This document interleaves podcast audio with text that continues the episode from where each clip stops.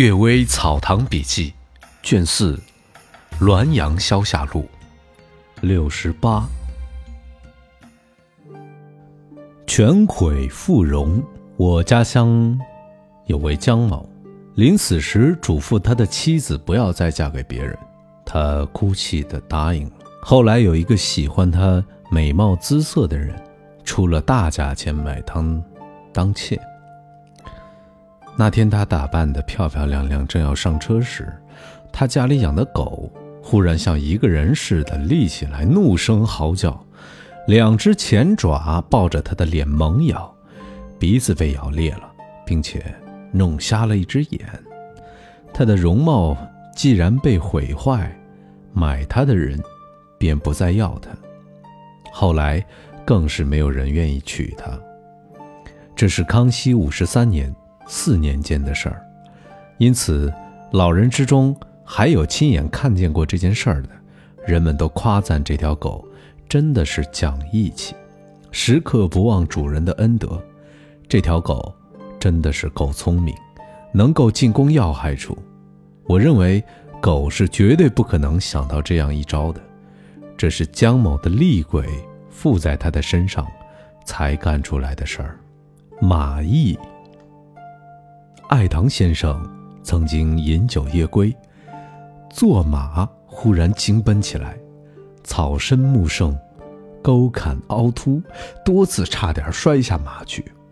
忽然有人从路旁闪出，一个晚辈，一手将爱唐先生扶下马，说：“我的老母当初多蒙先生救济，现在我来救先生脱离断骨的厄难。”先生问他的姓名，可是转瞬之间已经人无踪影。先生回忆自己的生平往事，从来没有救济老妇人的事儿，不知蓝马鬼为什么要这样讲？难道这就是佛经上所说的无心布施才是最大的功德吧？张福，张福是杜林镇人，以当货贩卖为业。一天。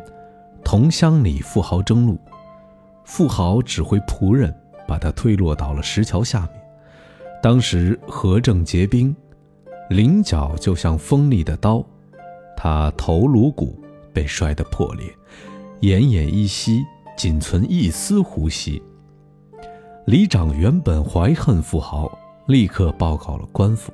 官府垂涎富豪的钱财，官司办得很急。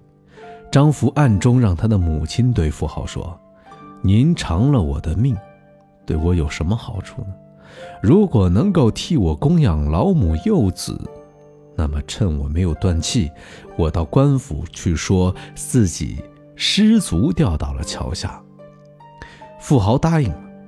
张福略微通识一些文字，这时还能够忍着疼痛自己书写状纸。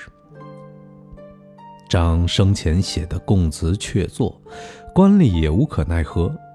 张福死了之后，富豪竟背弃约言，他的母亲多次到官府控告，终于因为张生前写的供词有凭有据，所以始终不能申选。富豪后来乘醉夜行，也因为马颠，仆从从桥上掉下而死。人们都说，这是背弃张福的报应了。先父姚安公说，审理案件是多么困难，而人命案尤其难。有顶替凶犯的甘心替人去死，有行贿讲和的甘心出卖所亲近的人。这已经仓促间不容易询问了。至于被杀的人亲手写的供状，说不是这个人所杀，这即使是虞顺时司法官高陶来办案，也不能定他的罪。倘若不是背弃约言不兑现，以致遭到鬼的诛杀，那么就会出钱而免罪了。诉讼的情状变化万端，有什么怪事儿不会发生呢？主管刑法的，难道仅仅依据常理，就可以轻率的判决吗？最近一段时间工作比较忙，所以更新没有那么及时。可以从每日的播放量的数据上看，大家走的比较多呀。